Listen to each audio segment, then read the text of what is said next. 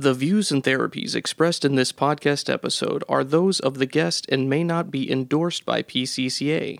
The statements are provided for educational purposes only. They have not been evaluated by the United States Food and Drug Administration and are not to be interpreted as a promise, guarantee, or claim of therapeutic efficacy or safety. The information contained herein is not intended to replace or substitute for conventional medical care or encourage its abandonment.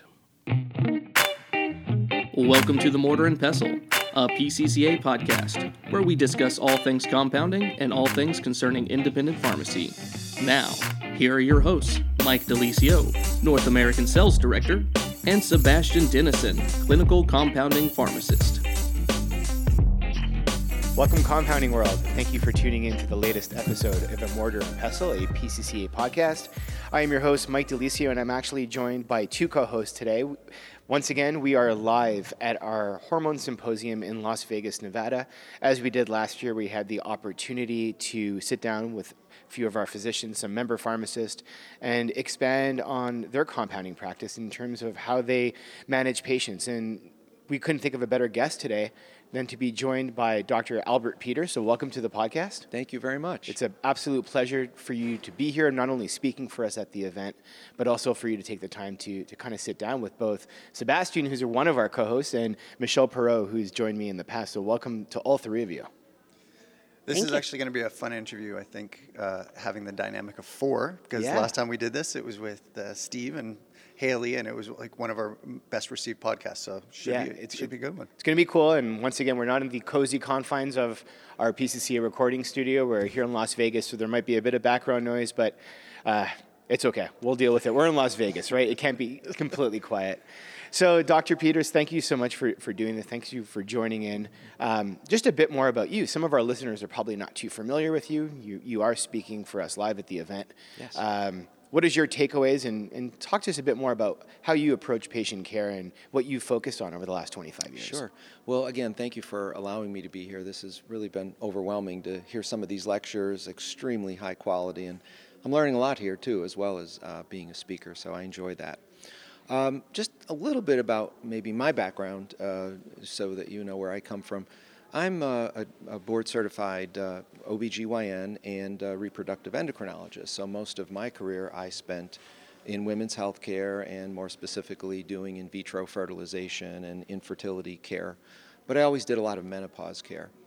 After many, many years of that, and after my own wife went through her trials and tribulations of menopause, and I wasn't helping her with traditional hormones, She let me know that.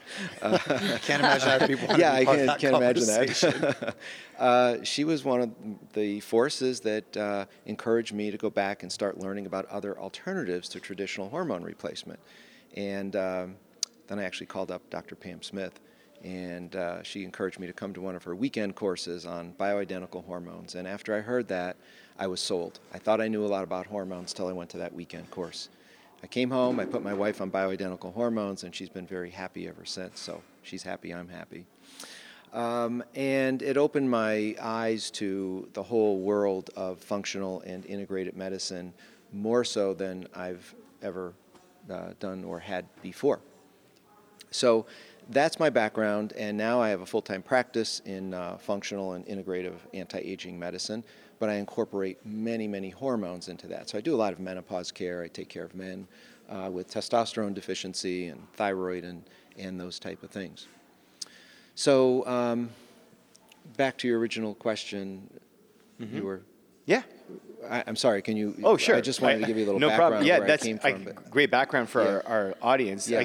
I would say now encompassing all that, talking about functional and integrative medicine, your exposure with A4M, mm-hmm. How has it been to treat your patients? And I guess segueing into how do you work with compounding pharmacists? Yes. Well, the one thing I learned is that menopause is a very neglected area of medicine. And women, unfortunately, don't have a lot of options. They have the traditional hormones, and if they don't work, too bad, and then the prescription for antidepressants comes out. And I wouldn't want my wife on those if she didn't need to be. So the whole reason for getting into this was to expand my horizon and start doing things in a more holistic way. And to do that, it wasn't just writing a prescription anymore. I become intimately involved with compounding pharmacists. These guys have become like my best friend. They're very smart people. They can help me develop some of these formulations. And I literally go to the pharmacy before I start prescribing there. I meet the individuals. I meet the pharmacists. I look at their labs. I do have experience in clean room laboratories because I was an IVF doctor for many years. And I want to make sure that I'm dealing with high quality. And so I pick and choose the pharmacies I go to very carefully. Once I do that, I have a very intimate relationship with those people, and so do my patients. And it's different than prescribing something to a traditional pharmacy because the patient goes in and the pharmacist talks to them too. And it's almost like we have become part of a healthcare team. You know, the physician, the pharmacist, even the pharmacy techs, they know the people and the patient. And the patient might call me up and she said, oh, you know, I was over to talk to the pharmacist today and he or she suggested this, what do you think? I think that's a great idea, let's do it. So I'll call up the pharmacist and all of a sudden our compounded formula has changed a little bit and for the better. So this has been a great relationship that I've never had before with the pharmacy world. So you say that you develop a relationship with your pharmacist and you go and you visit the pharmacies.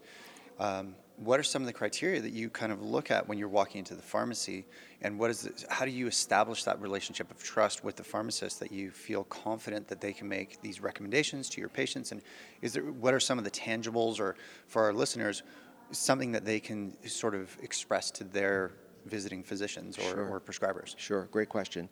Well, you know, like anybody else, I'm a consumer too. So when I walk into a place, you know, it's got to meet the eye test and the smell test and the taste test. You walk in there and you want to make sure that it's a pleasing looking place. Is it clean? What kind of customer service are they giving to you? Do the people at the front desk come to you, or do you have to stand there without being acknowledged? You know, that kind of stuff.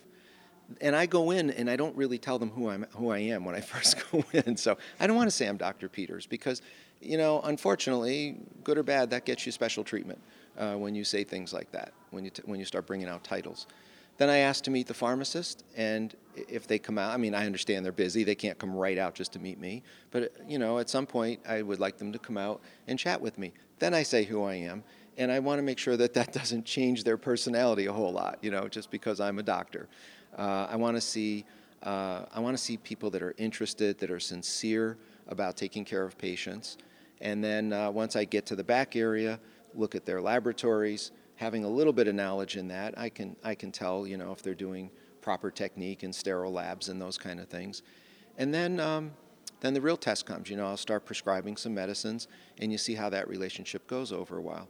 And I've not been disappointed. It's been an amazing experience dealing with these people. That's fantastic. Mm-hmm. And patient response. I ask my patients how are they being treated, and they're very honest with me. So and they tell me, and I've really had a great experience. That's probably one of the rare and unique comments that I've heard from a physician perspective. We always talk about the triad, but I think often when we do interview doctors and we have a chance to discuss the experience with compounding pharmacies, we don't necessarily take into consideration the customer experience and how important that is. Aaron and I recorded a podcast on customer experience and how important it is as an independent community pharmacist to stand apart and to be a leader in your community, not only from a medical point of view, but also to serve your patient properly. So very interesting that you follow up with your patients to ensure that they're getting an adequate level of service. Absolutely. And an expectation that sets apart from dealing with potentially a chain or somebody else. Yes. Yeah. So I guess the question that I would have, how important is it, or have you noticed a difference when a person or a pharmacy is a member of PCCA in terms of delivering quality ingredient, delivering the quality formulation or the ability to work with you on a formulation, and obviously the basis and the delivery system? So how important is that conversation, and is that something that you look for in your vetting process as well? I do look for that because that tells me if they're part of that PCCA process that they're going to have quality, that they care enough to do that, and they're using products of high quality. That means a lot to me. And it trickles down. If they care about that, they care about patients, they care about the formulas they're making. That's important to me. My wife gets her hormones from those pharmacies, so I want them to be as good as possible, and I don't want anything less for my patients. I noticed that when I'm out in the field talking to a lot of our compounding pharmacists, they are a little intimidated to go to doctors' offices and talk to them. So is there any advice that you could give them as far as reaching out to you? Because a lot of our pharmacists don't necessarily have somebody like yourself coming in and introducing themselves. But they do want to introduce themselves to you and other practitioners, but they get a little lost in the weeds and not really sure how to go about that. So what can you share about the best advice you could give them for contacting somebody like yourself? Yeah, I think it's very important, number one. And chances are, you know how it is when you're going to meet someone, you're just as nervous as they are. So doctors aren't any special people or any different, you know, and quite honestly, we don't really have any more education than these compounding pharmacists who are very smart people. So number one, they shouldn't feel intimidated to approach a physician. And physicians should really have an open mind to this. Most of my colleagues, unfortunately, are not trained in this. They don't understand it. And unfortunately, and this is not a bad thing, but the stuff I've seen, just because I've been a traditional physician, I've kind of transitioned into functional medicine, physicians have egos, sadly. We all do, to a degree. And they don't like to admit they don't understand something. And they don't like to be lectured to. And that's not a good thing, because that inhibits us from learning. So I think the compounding pharmacist shouldn't feel intimidated. They should call the physician up, talk to them yourself, say, I have some new things that you might be interested in, and I'd love to show them to you. And I think it can work. And there's always going to be pushback for some people, but the reality of it is we all run into that in our lives, and there's a certain point where if somebody's pushing you back that much, then maybe that's not the right person to be pushing toward. I agree. Yeah.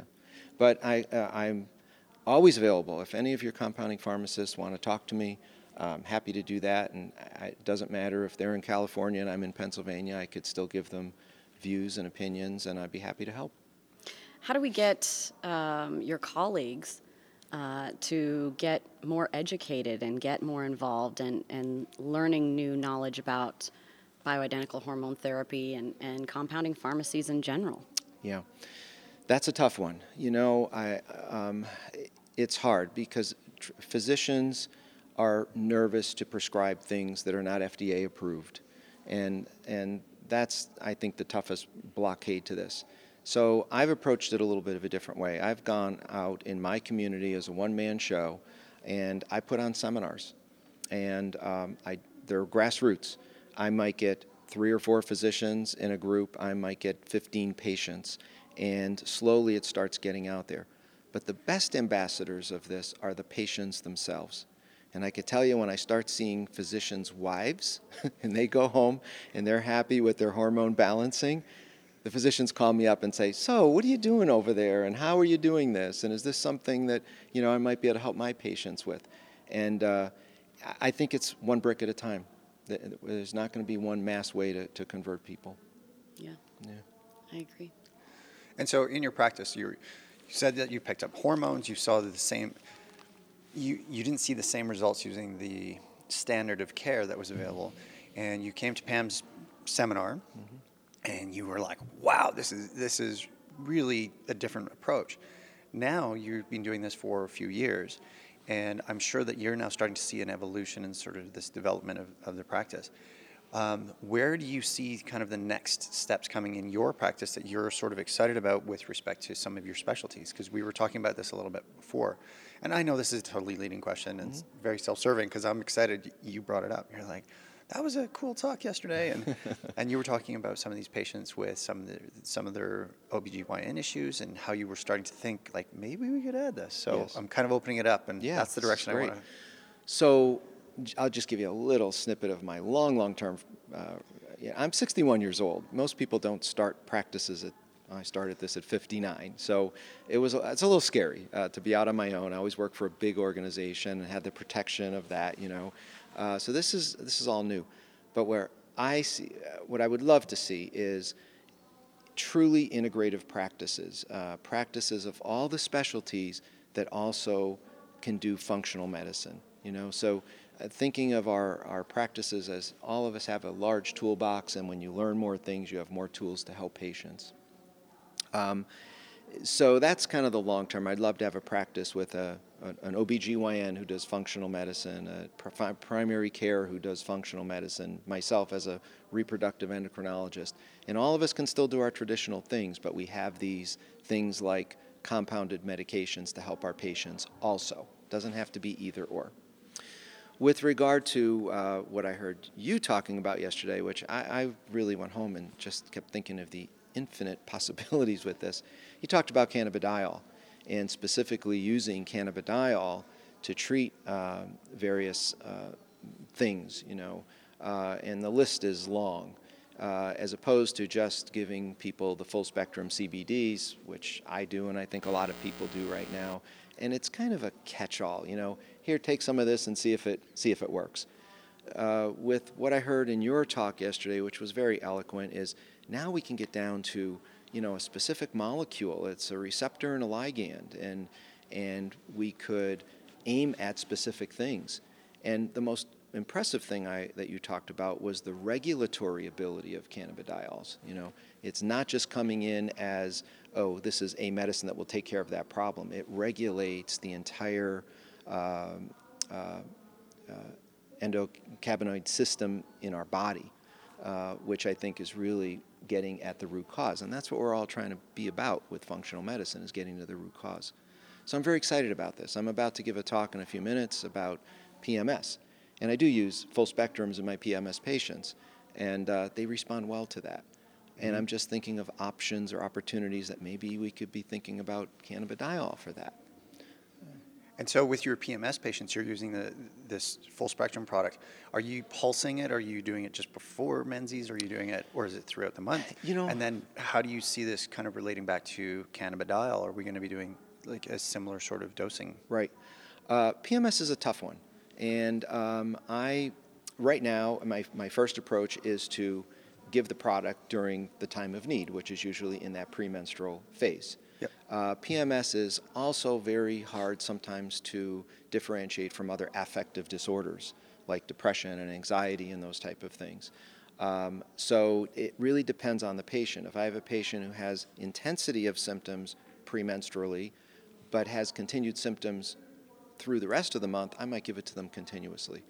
For those who have just the symptoms the week before the period and then it clears up with the period, I just try to use it for that particular part.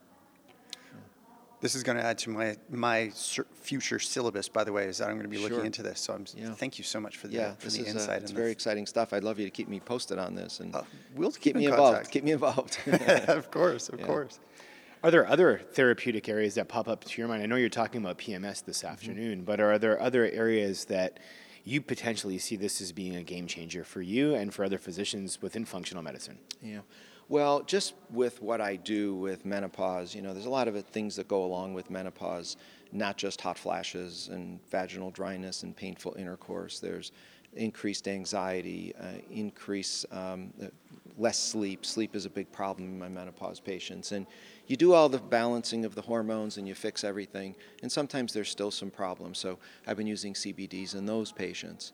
I have a patient who's he trains dogs for the state police, and he's got severe arthritis, and he can't be taking a lot of narcotics and hardcore medications because he actually gets tested because he uses those to train the dogs, and so he uses CBDs, and it really helps him a lot. It actually reduces inflammation in his joints, and he's really been pleased with it. So, yeah, I have lots of different indications I use it for. Well, it's definitely an exciting time. You know, the fact that we were able to launch from stage yesterday and talk about greater than 98% pure cannabidiol powder being synthetically derived is something new to the compounding marketplace. Yeah. Compounding pharmacies have been exposed, or any pharmacies have been exposed, to the full spectrum CBD cannabinoid products, and now using the cannabidiol powder specifically in compounded medication is definitely something new. So it's going to require a lot of time, a lot of effort, a lot of individuals just really thinking outside the box. Sure. And working together synergistically, both from a physician and a pharmacist point of view, to really start making a change in patients' lives. So it's going to be really interesting to see what happens, because we're literally 24 hours away. I know we're dating our recording of this, but we didn't even launch 24 hours ago. It was yesterday evening, yeah. And we're sitting down talking with you. So it is exciting. I mean, we're yesterday. Yeah. And we're talking about, okay, what can we do with it now? Yeah. So absolutely. From a pharmacy point of view, and Gus touched on this, we're ready with 20-plus formulations, so there'll be more exposure at the physician level, giving you a better understanding of how it can be prepared, the formulations that we've already looked at, and then that will continuously evolve. Mm-hmm. It's going to be a work in progress, from my opinion, a really long time. It's like a starting point of a conversation. When you look at compounding in general, so many things began as an idea and then evolved into so many different ways and followed on so many different paths. And Sebastian, being an A4M fellow, also been exposed to so many different things. And that's where it's really cool to have all four of us sitting down talking about this. It's Michelle has tremendous amount of experience with the company as well, being here for 9 years, working together with our pharmacies face-to-face. And then Sebastian being a pharmacist, you being a physician, and I'll take the role of patient. I always take the role of patient because I have no other role at this point. We're all patients sooner or later. We are. So it's what excites me about this, and why we are standing here today talking, is really to give people a better understanding and educating our audience as to what is available. And that's the exciting part to me. So seeing the light bulbs go off in your mind and triggering that conversation point to yourself and saying, hey, this is something we never really considered. Now you have a new opportunity, a new avenue, and it wouldn't have been possible without compounding pharmacy. So that's a kind of an aha moment for me. I don't even know if it's a question. It's probably more of a very long statement. Well, as a physician, I'm always, and this sounds cliche-ish, but I'm always looking for more tools to put in my toolbox. So if this could be another one of those, why not? And the other thing that came up to me, I'm laying in bed last night, thinking about this. You mentioned these 7 different receptors in the system, and since this is a synthetic compound, could that potentially be altered to specifically affect different receptors for different problems? And that's going to be part of the research. Mind-blowing. That's where a majority of the research is going. Is you've got all these drug companies that are going, oh, we've got to find something that's synthetic that works. And we've seen, and this is actually a comment we've seen, is these synthetic analogs just don't have the same outcome, because they have a modulatory effect, but it usually comes at the cost of other effects. Sure. And so this is where the phytocannabinoids are going to become a bigger part of the conversation. But cannabidiol is the most studied, and that's where we're starting with. And it's kind of like, it's going to be practitioners like you who start making the requests and are also adding to the research pieces, where then it comes back to Michelle, who's going to be saying, I'm talking to this whole group, and we've got this information, and we got to do this. And it becomes more exciting as we go. But so we're in the think tank right now, which is good. It's exciting for sure. So now back to your talk. You're talking about PMS. You're talking about, and I know that there's PMS. I know there's PMDD. I know that there's sort of this whole breadth of care that you're doing with respect to your talk, because we're going to have questions about this afterwards. Mm-hmm. Where do you start assessing these patients, and how do you differentiate between PMS and possibly depression or anxiety, and how do you start? Sure. What are you looking for in That's that a great question.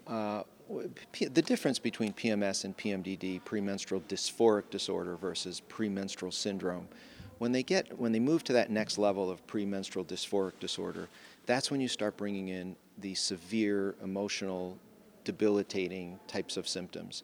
They have so much anxiety and depression that it starts interfering with their work, social, or school life. They start withdrawing. Mm-hmm. Most women who have PMS, which is a vast majority of women, get some form of PMS, 70 to 90%. They just push through it. They're tough. They don't stop because they get some bloating or cramping or just don't feel good one day. But PMDD, they really can't. That really puts them down, and it's a whole different disorder. The way you differentiate, so menstrual diaries are very important. You actually literally have to have patients write down on a piece of paper, on a calendar, which days they're having the problems. Because if it's not cyclic, it's probably not one of those two things. That differentiates that from a true affective disorder, and they need to be treated differently. I mean, there are some overlapping treatments, but they are different animals. And so when you're talking about this, do you treat patients with PMS and PMDD with bioidentical hormones as well, or do we start with other care and then we eventually get there? Like, where do you start? Yeah. Well, great question. I try to take patients individually. I don't have one treatment plan for everybody. And as you'll see in the talk, I'm going to list all the traditional treatments, and then I'm going to talk about all the functional or metabolic treatments. And, you know, the traditional treatments are pretty common, birth control pills and things like that, which kind of suppress the ups and downs of the menstrual cycle. But there's a tremendous number of the functional or metabolic treatments, starting with diet, believe it or not. You know, and I know that sounds, well, okay, now what else can I do? But diet, exercise, sleep patterns are very important in hormone fluctuation. So you really have to start at the grassroots level and start there. Then I'll start folding in different types of nutrients, you know, different vitamins that can be deficient. And then perhaps bringing on the bioidentical hormones using progesterone. I use a lot of compounded progesterone in luteal phase. And I know that goes way back to the early treatments of PMS. And there's been controversy in the medical literature. Does it work? Does it not? It works for some. And you don't know unless you try. So, but I would far rather try that than my immediate step of going to put someone on an SSRI or a drug that could potentially be for long term and be more addictive.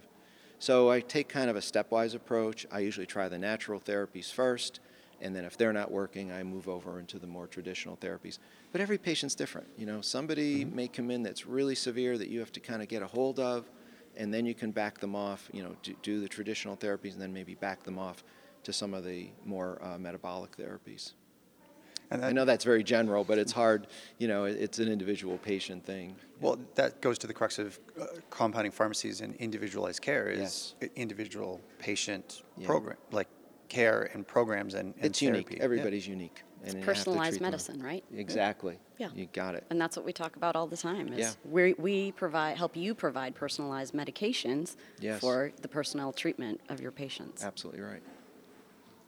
So, and then the next one is, and I get this question a lot. A lot of people say, well, yeah, I'm getting these cyclic migraines. And are you also treating cyclic migraine patients? So some of these PMS with significant migraines at the same time, have you seen any sort of overlap there? I mean, I kind of watch how far I go with things like this. So headaches, not my, you know, main specialty, obviously. So when I get into things like that, I always have them evaluated first by a neurologist just to make sure there's nothing bad going on. And then if it's part of the PMS, of course, because if we treat the underlying part of that, then they should go away. So sometimes doing simple things like knocking out a menstrual cycle. You know, if PMS is truly a cyclic disease or disorder, if you stop the menstrual cycle, it should go away. And it's kind of a test and a treatment. Mm-hmm. So we'll do things like that, and we can do that with hormones just to balance them out, because we really think at the end of the day PMS comes from cyclic swings in hormones, which does something to neurotransmitters in the brain, probably resulting in some type of serotonin deficiency, one of the feel-good hormones, serotonin, dopamine, norepinephrine, epinephrine, and it causes an imbalance in the brain. So yes, the headaches are important to look at, but again, I think treating the underlying cause is really what we're going after, and then the headaches should go away. Awesome. I know we probably have a few more questions, but I'm looking at Mike and Michelle because I'm like, we could go into more clinical detail. I just keep thinking about myself, and I'm like, okay. Should we do a consultation? Yeah. We can talk later. We'll have to turn off the mics because of HIPAA, right? Yeah, exactly. I have questions about my wife, too. You know, there's always... I get a lot of those. Actually, something I do think about, you know, I'm not quite to the age of menopause yet, but my cousin, I see her with hot flashes, and it's something that I have a discussion with a lot with people that I run into on the day-to-day. I say, have you talked to your practitioner about hormone therapy? And my cousin specifically has said, well, I mentioned that because I had mentioned it to her, and her practitioner was like, you know, you don't need that. And so I said, well, we need to find somebody that will help you. So my question is more, how do we get the general public as well? I feel like you have to kind of take charge of your own treatment and your own care. And so how do we get them to find somebody such as yourself that is willing to prescribe and look at compounding options and just hormone therapy in general? Sure. This is a big problem in my community and all over. I always tell my wife that menopause is such a neglected area of medicine. And I think it all stemmed, unfortunately, from the Women's Health Initiative trial.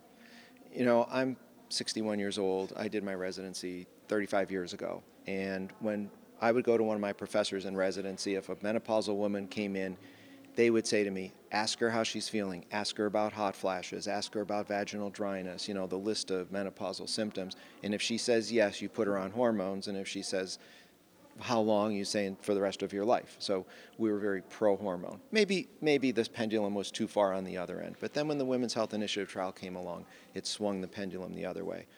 Physicians are afraid. They're afraid of their patients. Nobody wants their patient to get cancer, but they're also afraid of, we live in a very litigious society, and it's scary as a physician.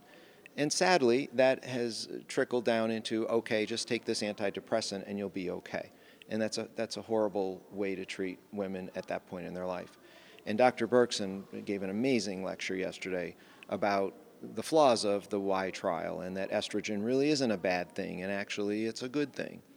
So we have to rethink, this has to start at the grassroots level of medical education of physicians. Because I teach residents and fellows and medical students, and they're still coming out telling me that they're told in medical school that women shouldn't get hormones. And so that's where it really has to start. But to answer your question, I think there has to be, we have to, when I say we, I mean doctors, PCCA, compounding pharmacies, we have to put a push to the public as opposed to physicians. I know that sounds a little unusual, but physicians kind of lock in and they have their thoughts, and that's what it is. But patients can change things. You know, if you get enough patients seeking enough physicians like myself and Dr. Smith and Dr. Berkson and all these amazing people that are here, things are going to change. So grassroots levels, I go out and do community lectures and seminars for patients, and it really works.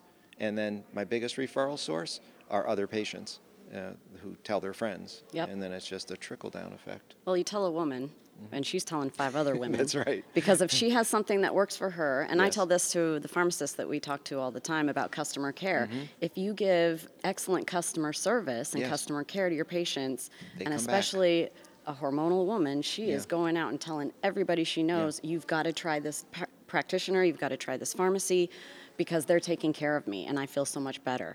And it's a whole big circle, but you tell a woman something and she's telling everybody if it helps her. And it really is, from my perspective, it's an amazing feeling. I feel like I'm going home at night and I've actually helped people. I know that sounds unusual because that's what we do in medicine.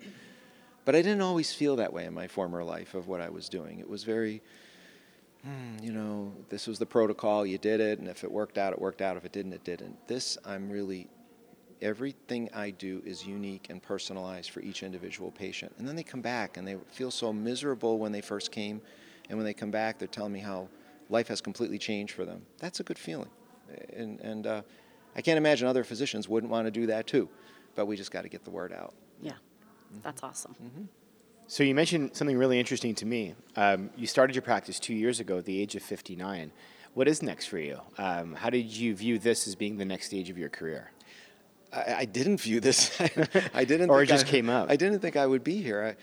So the short story is, I was out giving a national lecture on the Women's Health Initiative trial in Sarasota, Florida.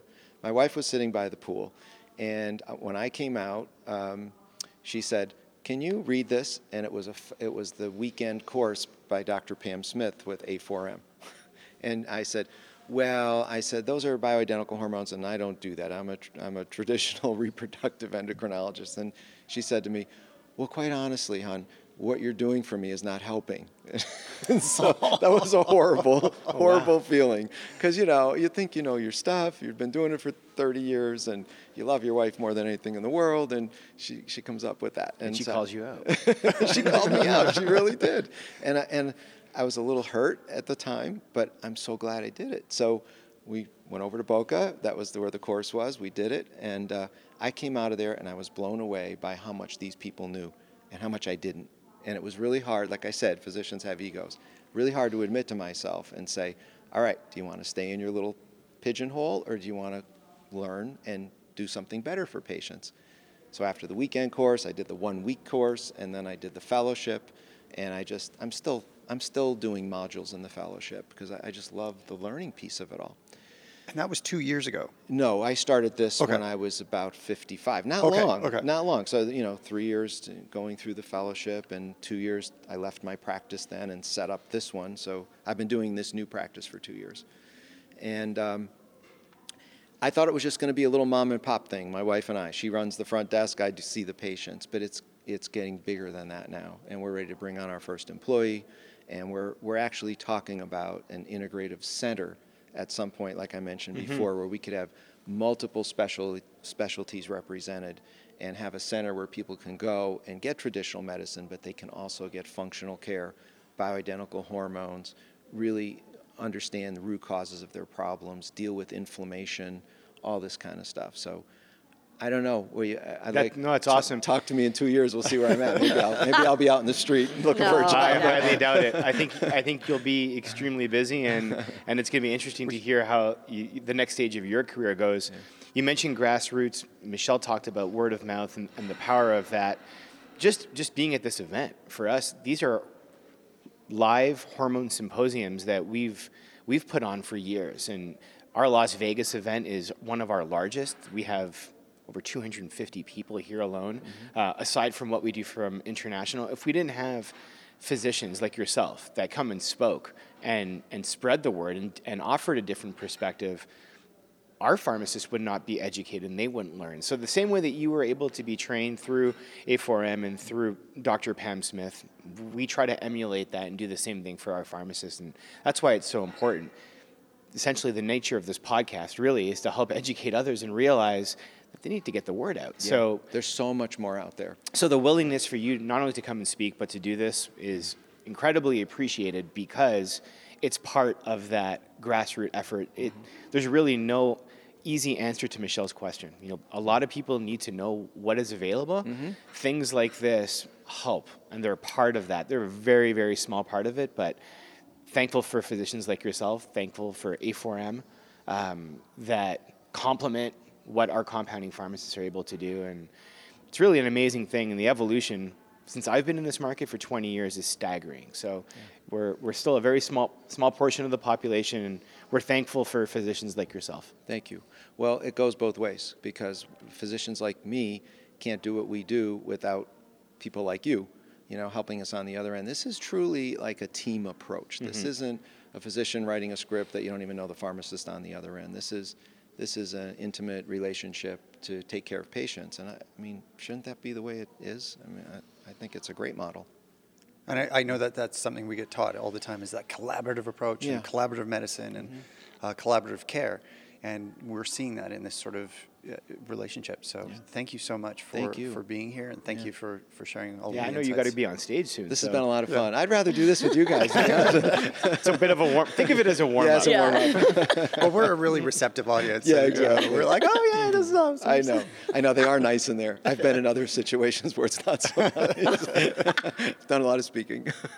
No, this would be a good group. And thank you. Looking forward to seeing you on stage. We should book him now because he's going to be busy in the next 6 months. We're not going to get him back. I realize pencil it into his calendar. I have a feeling we'll probably see him again, and I'd love to sit down and chat with you down the road and see how everything is going. That'd be fun. Thank you. Thank you for doing this. Thank you all very much. Thanks to Michelle and Sebastian, and thank you to all of our listeners out there for tuning in.